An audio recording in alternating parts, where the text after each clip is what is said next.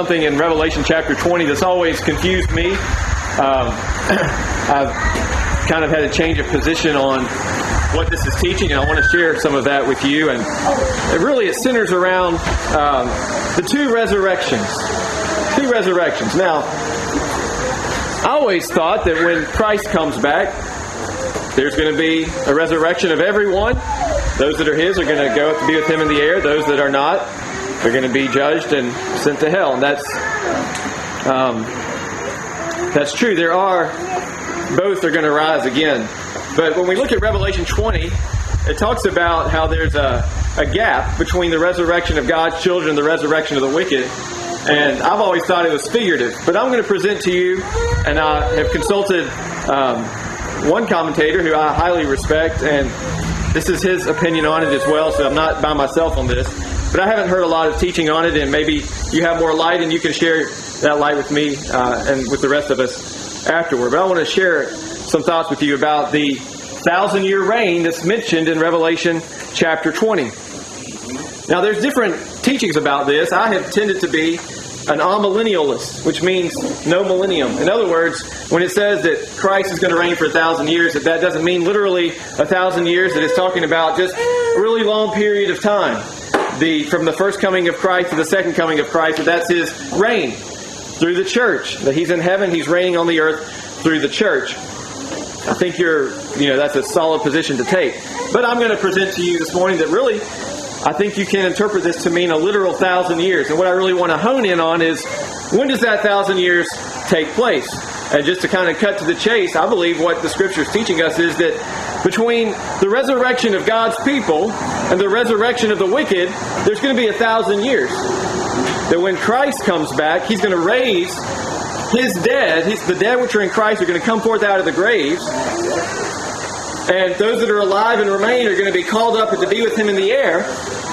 And then there's going to be a, uh, a destruction of the wicked in the earth. And I don't know how long that's going to take. But there's going to be a destruction of the wicked. And it says here in chapter 19 how that's going to happen. The remnant were slain with the sword of him that sat upon the horse. That's Jesus Christ. When he comes down out of heaven, he has that sword, which is the sword of the Spirit, which is the word of God, which proceeds forth from his mouth. His word is going to slay those who are not his children. And then Christ is going to reign on the earth, it says, with his saints for a thousand years. And then at the end of that time, there's going to be the resurrection of the wicked. And then there's going to be the judgment day. And then death and hell are going to be thrown into the lake of fire. And that's going to be the end of this experience that we have here in this life. So let's look at these verses and I welcome your feedback when we're done. Revelation chapter 20, verse 5 says, But the rest of the dead lived not again until the thousand years were finished. This is the first resurrection. The rest of the dead live not again until the thousand years were finished. So, like I've already said, I believe that that thousand years takes place between when Christ raises his people, when Christ raises the wicked. Now, we can look in the book of 1 Thessalonians, chapter 5, and I just confess to you that I've had the Lord's coming again strongly on my mind, especially since March, especially since things took the turn that they've gone in in our country and around the world it's hard not to think about is this when the Lord's going to come back? The Bible says for us to recognize the signs of the times. We don't know the day or the hour, but we're supposed to recognize the signs of the times. We're supposed to look and we're supposed to see what's taking place around us. And the Bible says that in the last days perilous times shall come. And if we're not living in perilous times, I don't know what perilous times are. I told the church at Shoal Creek several weeks ago, I've always in my mind tend to be one that imagines the worst case scenario. Because when you imagine the worst case scenario, then you can only be pleasantly surprised. If you assume the worst, then it can only get better from that. So I've always tended to assume the worst about persecution. I'm sure you can remember in my preaching how I've often emphasized being ready to suffer for Christ's sake and suffering for righteousness' sake. And Jesus says, Blessed are you when you're persecuted for righteousness' sake. But I say it's perilous times because something happened six or seven months ago that convinced us as God's people that the most loving thing for us to do was to stay away from each other, to avoid contact with one another, to not get close to each other. I mean, I was convinced I believe all of us were convinced that that was the most loving thing we could do is to try to stay away from those that we love because we don't want to get them infected. And with the light that we had, with the knowledge that we had, I think that was probably the right course to take. But I thank God that He brought to mind in the, in the minds of many Christians the, the text from Hebrews chapter 10, which says, Forsaking not the assembling of, the, of yourselves together as the manner of some is, and so much the more as you see the day of Christ approaching. It's become a matter of God's commandment. It's not a matter of safety. It's not a matter of personal preference. The Bible says that we love one another. We know that we love the children of God when we love God and keep His commandments. We need to have a biblical view of what it means to love one another. And I would submit to you that not assembling together with the saints of God is not a biblical way to love one another. I know that I'm not in the vulnerable population, but I believe if I was, and I know those that are, that if, if, if I have to choose between the risk of you getting me sick or not getting to be together, not being able to see each other, not being able to even hug or shake hands or, or give one another a kiss of affection, as the Bible says, I'd just assume the Lord take me right now. If I can't meet together with God's people. And I'm thankful for how God blessed you all to be able to meet here in this way, and I thank God for that. We're living in perilous times. The Lord may not come back. He may come back. I, I tend to think maybe he'll come back before the elections. We'll find out real soon if I'm right or wrong on that. The Lord's coming back, and there's going to be in the last days scoffers who say, Where's his coming? For since the fathers fell asleep, uh, things have gone on like they always have. And the Bible reminds us that in the days of Noah, what were they doing? They were eating and drinking. They were marrying and giving in marriage until the day that Moses entered into the Noah entered into the ark, and God shut he and his family in.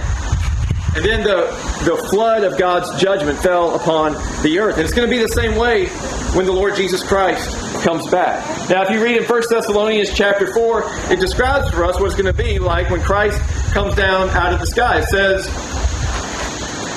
it says, For this we say unto you by the word of the Lord, that we which are alive and remain unto the coming of the Lord shall not prevent them or precede them which are asleep. In other words, if you're alive when Christ comes back, you're not gonna, you're not going to get to be with Him before those like Sister Perry who have died and been buried in the grave. He says we're not going to prevent them.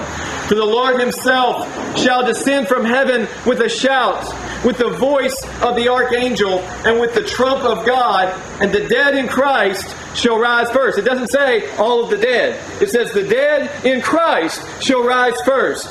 Then we which are alive and remain shall be caught up together with them in the clouds to meet the Lord in the air, and so shall we ever be with the Lord. And he says, Wherefore, comfort one another with these words.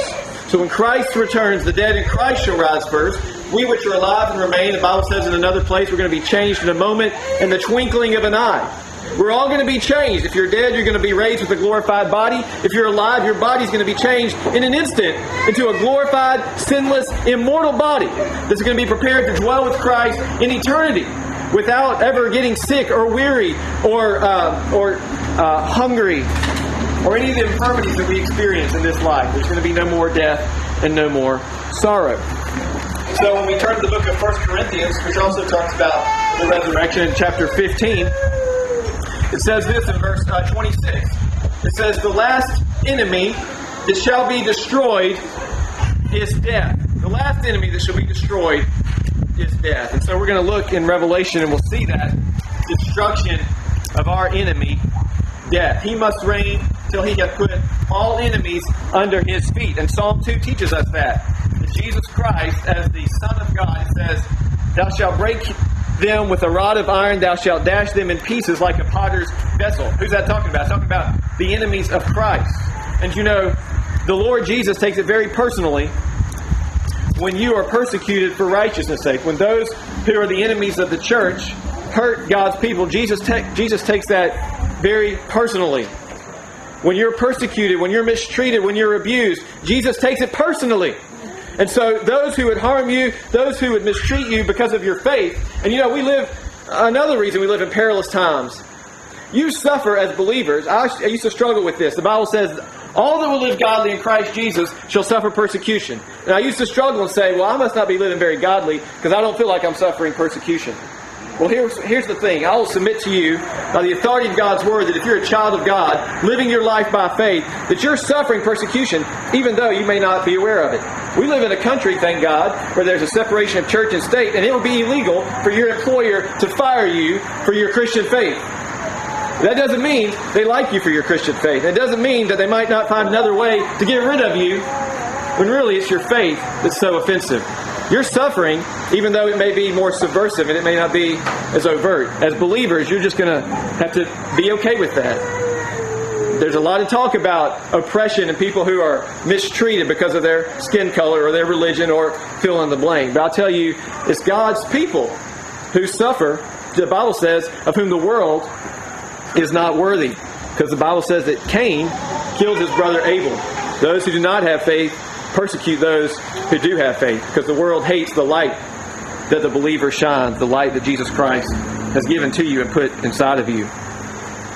Well, the last enemy that shall be destroyed is death. And if you read Revelation chapter 20, back to the text where we started with, verse 14, it says, And death and hell were cast into the lake of fire. This is the second death. And it says, And whosoever was not found written in the book of life was cast into the lake of fire. So there's the judgment day. If your name was not found written in the book of life, you're cast into the lake of fire. And you see, after the second resurrection, after the thousand years, when Jesus Christ raises the wicked, it says that's when the judgment day takes place. It says, um, and I saw a great white throne, and him that sat on it, from whose face the earth and heaven fled away. That's the Lord Jesus Christ. And there was found no place for them. And he says, I saw the dead, small and great, stand before God, and the books were opened. And another book was opened, which is the book of life. And the dead were judged out of those things which were written in the books according to their works. So there's two sets of books here. There is a volume, multiple volumes of the books of works. That's what the dead are judged out of. And then there's another book open. That's the book of life. And if your name's not found written in the book of life, you're going to be judged from the book of works. And if you're ever doing evangelism, this is a real good question to ask someone who is not a Christian. You say, if you were to die today and you were to stand before God's throne, and He was to say, Why should I let you into my perfect heaven? What would you say? And if the answer is, well, I think I've been a pretty good person. I think I've been better than other people. Well, look, you're being judged from the book of works. And all the secret things, all the wicked things you've thought, all the secret things you've done that you don't want anybody to know about, all of it's recorded there. There's nothing missing out of that book. And you're going to be judged out of that. And we need the Spirit of God, we need the grace of God, and that's what the Holy Spirit does in the new birth to open our eyes, to take off the blinders, and to show us the, the sinfulness of our heart, the wretchedness of our heart. We sang a song yesterday about God's amazing grace to save uh, terrible wretches. I can't remember a, a single line from it. But then one of the lines is grace to save even someone like me. That's what the Holy Spirit does in the new birth. He shows you, like He showed the Apostle Paul, that you're the chief of sinners. This is a faithful saying and worthy of all acceptation that Christ Jesus came into the world to save sinners, of whom Paul said, I am chief. And so, if you feel yourself to be a no good, hell deserving, rotten, base, uh, terrible sinner, you're in a good place today. I submit to you by the authority of God's Word. You're in a, a right place, a prime place to behold the Lamb of God hanging on the cross for your sins and to look to Him by faith, and to believe that He died for your sins, and to believe that you're justified through His blood, and that that is the proof that your name is written in the Lamb's book of life. Can you look at that book? Can you open it up and see if your name's written there? No, you can't. How can you know then that you're a child of God? Because you believe Jesus is the Son of God. That's the evidence that God loves you. We love Him because He first loved us. If you don't believe in Jesus Christ, if you don't repent of your sins, then when that resurrection day takes place, when the day of judgment comes around, then we're going to be judged. You're going to be judged from the book of works. And God's standard is perfect. God is just. He's righteous. He hates sin. He says, The soul that sinneth, it shall die. And the only hope for hell deserving sinners is that when Jesus Christ died on the cross as our substitute, that he took our place and the wrath of God was poured upon him. And he is the right one to judge the world in righteousness, as Paul says in Acts 17, because he knows what the wrath of God is for sin. He's experienced it himself, he's experienced in his soul what the wrath of God for sin is. He knows how much God hates sin because He is God and because He's experienced the wrath of God for your sin and for mine. And so He is the right one to sit on the throne in judgment and to say, You have sinned, and this is the just punishment for your transgressions. But thank God for the gospel. Thank God for the love of God in Jesus Christ. That when we were yet sinners, Christ died for the ungodly. Ezekiel 18:4 says, "The soul that sinneth, it shall die." And so we went to a funeral yesterday, and as much as we love Sister Perry, her being in a grave right now is proof that she was a sinner. And the Lord tarries, that's where each one of us is going to. And how did that happen? Because the Bible says, by one man's sin, Romans 5.12, entered into the world, and death by sin, and so death passed upon all men, for that all have sinned. Now I want to make a tangent note here for a second. When it comes to the Word of God, you cannot piecemeal this. You can't pick and choose what you like and what you don't like. As believers, not God's not given us the liberty to say, "Well, I believe in the New Testament, but I can't believe all of the Old Testament," or "I believe in the Gospel, but I don't believe in the six days of creation." God's not giving you that liberty. And here's one example of that. The Bible says that by one man's sin entered into the world, and death by sin. So death is the result of one man's sin. What does that tell us? That tells us that mankind came upon this earth and preceded death. Say, well, yeah, that's obvious. That's what the text is saying. All right, well, let's just think about this for a little bit. If you're like me, coming through public high school in 10th grade, my biology teacher said, well, actually, there's a real strong theory that most smart people believe, and that is that man came from the descent of monkeys, that time plus chance and death resulted in the evolutionary developments of man upon the earth. Well, what is that teaching? Darwin's theory of evolution, the origin of the species, is teaching that death preceded man that death was on the death was in the world for a long period of time. Survival of the fittest produced man over millions and millions of years. But what does the Bible say? In the gospel, in the New Testament, the Bible says that man preceded death. That it's because of man's sin that death entered into the world. Those two cannot be in harmony. You've got to choose. Are you going to be a believer who believes in the Word of God by faith that the worlds were framed by the Word of God and on the seventh day He rested? Are you going to try to walk that line and say, well, I want to be a Christian, but I also want to be along with the world. I want to hold hands with the world. I want to have the approval of the world. I want to have the degrees the world offers. And I want to have the uh, esteem of the world. You can't. You're going to have to choose. The line's already been drawn. Are we on God's side or are we not? Do we have faith in the Word of God, all of it? Are we going to doubt God's Word? Now, my mother in law quoted a verse last night faith cometh by hearing, and hearing by the Word of God. You say, well, my faith is little. I need more faith. Well, look, God's not going to bruise a, a, broken reed. He's not going to quench a smoking flax. If you've got just a little bit of faith, that's all that matters. Just a little mustard seed size faith is all that matters.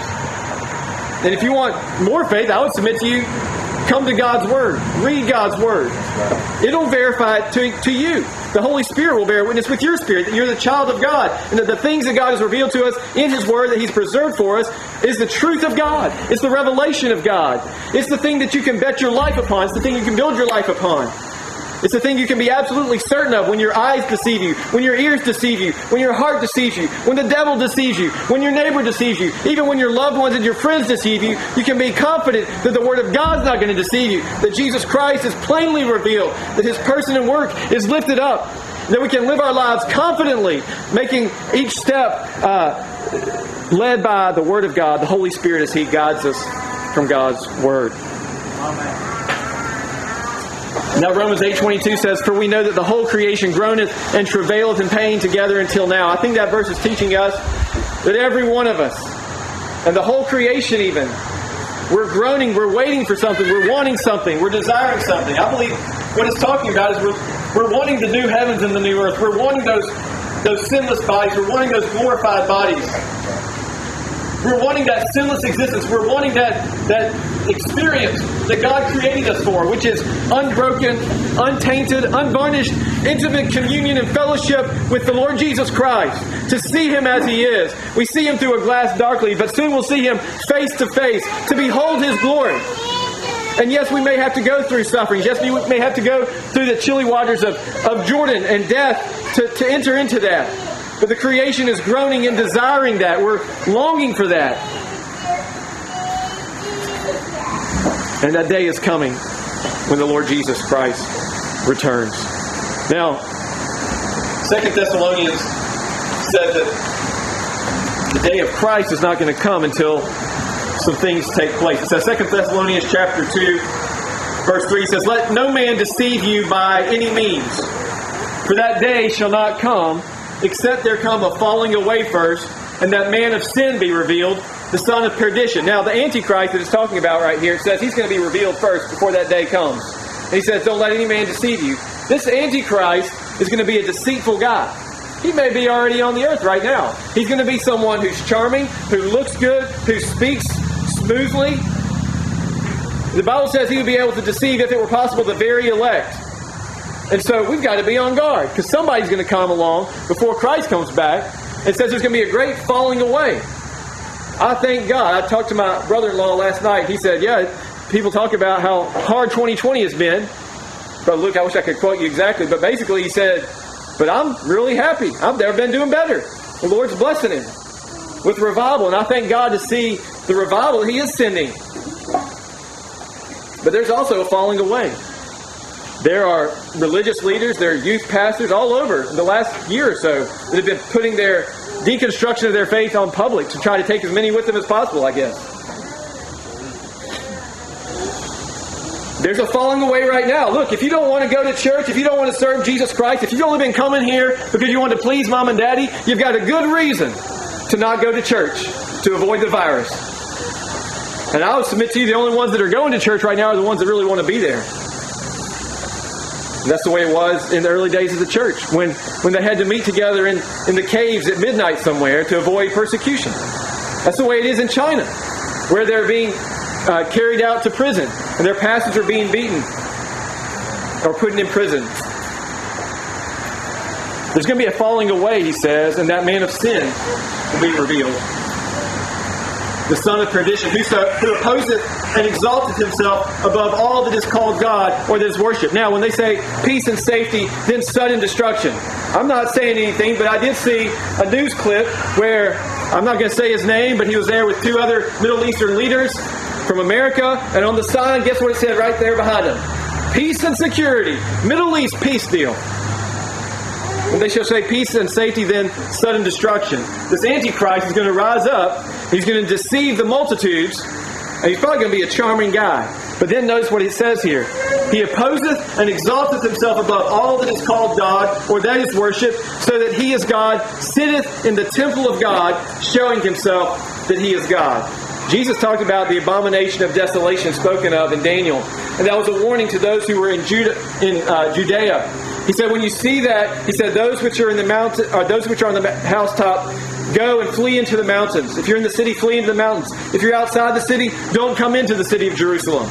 Don't return into the house for your stuff. You flee away. Remember Lot's wife. Don't look back. Don't hold to the things of this world. When you see this take place, it's time to get out of there. And those that were Christians, those that feared God, those that believed in Jesus' word, they took heed to that when Titus and the Romans entered into Jerusalem and they entered into the temple and they saw the abomination of desolation. I don't know if they offered a, a slaughtered a pig on the altar or what they did, but it was clear this is what Jesus was talking about. This is what Daniel was talking about. It's time for us to get out. And those that fled, they were saved from the, the slaughter and from the famine that took place there in Jerusalem when it was sieged by the Roman army. I believe that was a type of the ultimate of the God's judgment of the whole world the Antichrist is going to sit in the temple of God. Now that confuses me. But when you think about what's going on with the microchips and Elon Musk, if you follow him and what he's got going on with the, the brain things that control the. I even saw a video in 2005 where they had identified the, the God gene called V2, the God gene. And this was a leaked video that was presented to the Department of Defense in 2005 about how if we get a vaccine and we put in this thing that will influence the V2 gene, then we can inject it to those uh, fundamental radicals in the Middle East and keep them from doing something like they did on September 11th. That was in 2005. 15 years later, what do you think is possible? And they've identified, he showed the brain scan where somebody heard the reading of God's word or a religious text, and there was a different area that lit up in the brain. Those who were believers, the front part of their cortex lit up, and those who were not believers, this middle part back here, which was an area that's associated with anger and dislike, lit up. He said that's the V2 gene. If we could just get in there and dis, uh, disable that, then we can pe- keep people from being religious. Now, I don't believe as a child of God, it can take away the Spirit of God from within you. But when it says that the Antichrist, the son of perdition, is going to enter into the temple of God, that causes me to question and to wonder. Because what's the temple of God? In the Old Testament, it was the tabernacle and it was the building that Solomon built. But what's the temple of God? The temple of God is your body where the Holy Spirit lives. So what does that mean the Antichrist is going to do when it says he entered into the temple of God? I don't know. I'm just giving you some food for thought showing himself that he is God. He wants to be worshiped. That's his ultimate agenda. He may say, let's have world peace. Let's have unity among the religions. That's what's going on right now. Let's see how we can get the Catholics and the Jews and the Muslims together. And you know what they're going to do? I'll, I'll submit to you. They get together, which they probably will. They're going to turn their attention to persecuting anyone who doesn't toe the line, who doesn't bow down to this Antichrist. Remember ye not that when I was yet with you, I told you these things, and now you know what withholdeth that he might be revealed in his time. For the mystery of iniquity doth already work. Only he who now letteth will let until he be taken out of the way, and then shall that wicked be revealed. Listen, whom the Lord shall consume with the spirit of his mouth, and shall destroy with the brightness of his coming even him whose coming is after the working of Satan, with all powers and signs and lying wonders, and all deceivableness of unrighteousness in them that perish, because they received not the love of the truth, that they might be saved. All right, so that's the destruction of the Antichrist. But I want us to go now and just let's read most of the chapter, chapter 20, and we're going to see this order of events. Now I'm going to start in chapter 19. And I want you to see and imagine with me that what God is teaching us here in your mind. I'm not saying we need to make up the future. I'm saying let's try to imagine what God is saying. This is what's going to happen in the future. He's given it for us for a reason, for our well-being, for our safety, for our um, for our spiritual profit. We need this. And he says, let me see where I want to start. Chapter 19. Let me start in. Um,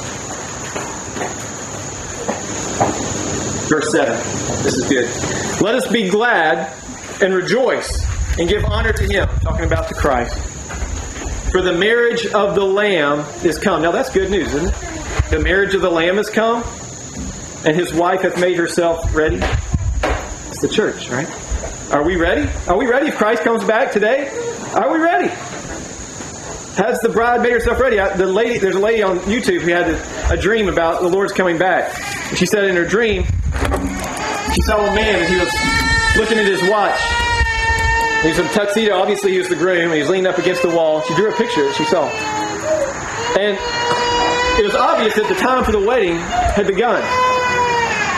And he's like, come on, waiting for his wife to come out. And in the other room, there's the bride. And she's sitting in front of the vanity. And she's just happy. She's putting on her makeup. But there's not a sense of urgency. She's like, oh, yeah, I'm going to get married. Looking forward to. But she doesn't realize the time's come. It's time. Are you ready?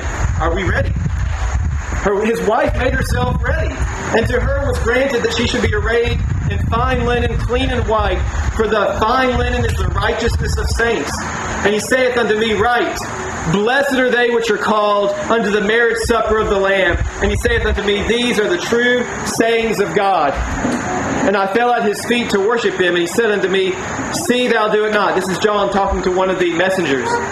He says, For I am thy fellow servant and of thy brethren that have the testimony of Jesus. Worship God, for the testimony of Jesus is the spirit of prophecy. And John says, I saw heaven open, and behold, a white horse. And he that sat upon him was called faithful and true, and in righteousness he doth judge and make war. That's Jesus Christ sitting on a white horse. And his eyes were as a flame of fire, and on his head were many crowns. Crowned him with many crowns. He's the King of kings and the Lord of lords. And he had on his name written, uh, a name written that no man knew but he himself. And he was clothed with a vesture dipped in blood. And his name is called the Word of God. And the armies which were in heaven followed him upon white horses, clothed in fine linen, white and clean. And out of his mouth goeth a sharp sword, that with it he should smite the nations. Quoting Psalm 2, he shall rule them with a rod of iron, and he treadeth the winepress of the fierceness and wrath of Almighty God. And he hath on his vesture and on his thigh a name written, King of Kings and Lord of Lords. And I saw an angel standing in the sun, and he cried with a loud voice, saying to all the fowls that fly in the midst of heaven, Come, and gather yourselves together unto the supper of the great God. So you know when you see vultures flying around that something's died, or maybe they think something's about to die. God sends a message out to all the vultures, all the birds. He says, Y'all get ready. You're about to have a feast because Christ is about to come and destroy his enemies. Gather yourselves together unto the supper of the great God, that ye may eat the flesh of kings, and the flesh of captains, and the flesh of mighty men, and the flesh of horses, and of them that sit on them, and the flesh of all men, both free and bond, both small and great. And he says, And I saw the beast, and the kings of the earth, and their armies gathered together to make war against him that sat on the horse, and against his army. And the beast was taken, and with him the false prophet that wrought miracles before him with which he deceived them that had received the mark of the beast, and them that worshipped his image. These were both cast alive into a lake of fire burning with brimstone. And the remnant were slain with the sword of him that sat upon the horse, which sword proceeded out of his mouth, and all the fowls were filled with the flesh. I think this is after the first resurrection. Christ comes to destroy his enemies off the earth. So now their souls have been sent to hell. I want you to think about this. For the child of God, it only gets better and better. But for the wicked, it gets worse and worse. When you're dead in trespasses and in sins, you're living in hell on earth because you don't have a relationship with God. And when you're born again, you're living in heaven on earth because now you have a relationship with God. In the resurrection, you're going to have a glorified body. When you die, if you die before Jesus Christ comes back, Sister Perry right now, her soul is in heaven. And she's enjoying the fullness of the presence of God. But you know what? There's a future thing she can look forward to, and that is when her soul and body are reunited in the resurrection. Well, the opposite is true for the wicked. When you die and you leave this earth, your soul goes to hell if you're not a child of God. And you know you have something to, to dread even more in the future, and that is when your soul and body get back together and you burn in hell in your body experience what your soul is suffering in hell. He says, And I saw an angel come down from heaven having the key of the bottomless pit and a great chain in his hand. This is after Christ has destroyed his enemies. It says, An angel came down and he had a great chain in his hand. He laid hold on the dragon, that old serpent, which is the devil and Satan, and bound him a thousand years. So after Christ has destroyed all of his enemies, he binds Satan, it says, for a thousand years and cast him into the bottomless pit, and shut him up, and set a seal upon him, that he should deceive the nations no more, till the thousand years should be fulfilled, and after that he must be loosed for a little season. So Satan is bound during this period between the first resurrection of God's people and the second resurrection of the wicked. And he says, And I saw thrones, and they sat upon them, and judgment was given unto them. You've entered into the marriage supper of the Lamb. Christ is reigning on the earth with his people. And I saw the souls of them that were beheaded for the witness of Jesus and for the word of God, and which had not worshipped the beast, neither his image, neither had received his mark upon their foreheads or in their hands. And they lived and reigned with Christ a thousand years. So these saints of God came through great tribulation, but here they're reigning with Christ a thousand years. They've been raised again. He says, But the rest of the dead live not again until the thousand years were finished. This is the first resurrection. I believe all of God's children are going to be a part of that first resurrection and reigning with Christ for those thousand years while Satan is bound. But then it says, Blessed is he that is holy, and he that hath part in the first resurrection. On such the second death hath no power, but they shall be priests of God and of Christ, and shall reign with him a thousand years. And when the thousand years are expired, Satan shall be loosed out of his prison. All right. Satan is loose, and what's going to happen now? And he shall go out to deceive the nations which are in the four quarters of the earth, Gog and Magog, to gather them together to battle, the number of whom is as the sand of the sea. Gog and Magog, according to John Gill, means covered and uncovered. His thought was, and I agree with this, that this is talking about the resurrection of the wicked when Satan is loose and the wicked rise up, he goes forth and there's going to be one last assault. Uh, uh, as vain as it is, his, his vanity and his pride, he's going to lead this multitude. All the wicked who've ever lived and are alive now are going to attack Christ and his bride here reigning on the earth. And it says, And they went up on the breadth of the earth and come past the camp of the saints. So we're not going to have a bunch of different congregations like we have Mount Carmel and Hopewell and Grace Chapel and Shoal Creek and um, all the different congregations. We're going to be one body together forever with the Lord. The camp of the saints. And it says, The devil led these armies against the camp of the, saints and the beloved city, and fire came down from God out of heaven and devoured them. That's how the battle ends.